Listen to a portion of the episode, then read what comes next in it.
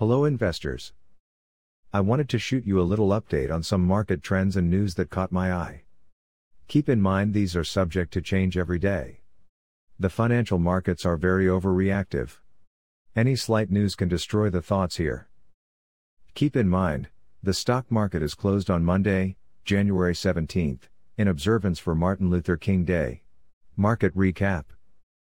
Friday at close we saw SPY pushing higher going into the long weekend, usually a rare occasion. The Dow was dragged down by financials after earning results were down from big banks. Treasury yields climbed slightly, the dollar gained, and gold fell. Week ahead. Earnings season is beginning. You can expect to have some capital ready to deploy into your favorite companies. Goldman Sachs is scheduled to report their fourth quarter earnings on Tuesday. This will be a good indication of global market performance and investment banking. Thursday, the Labor Department is expected to show weekly jobless claims. The claims are expected to be down by 10,000 to 220,000. Let's see how that affects the market, if true. Notable earnings this week Bank of America, Wednesday. Netflix, Thursday. United Health, Thursday. Procter & Gamble, Wednesday. Morgan Stanley, Wednesday. United Airlines, Wednesday. American Airlines, Thursday.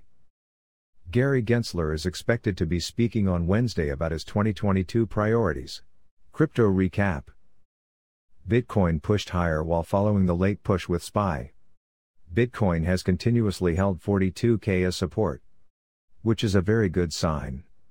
We had an oversold bounce on the RSI, which means buyers still like it at these levels.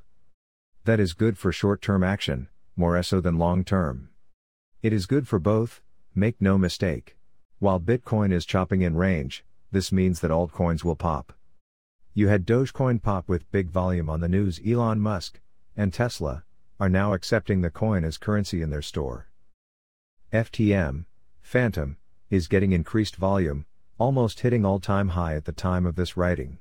You are receiving this letter because you signed up or purchased a course through me. Feel free to unsubscribe if you do not find this valuable. Nothing in this email is intended to be financial advice.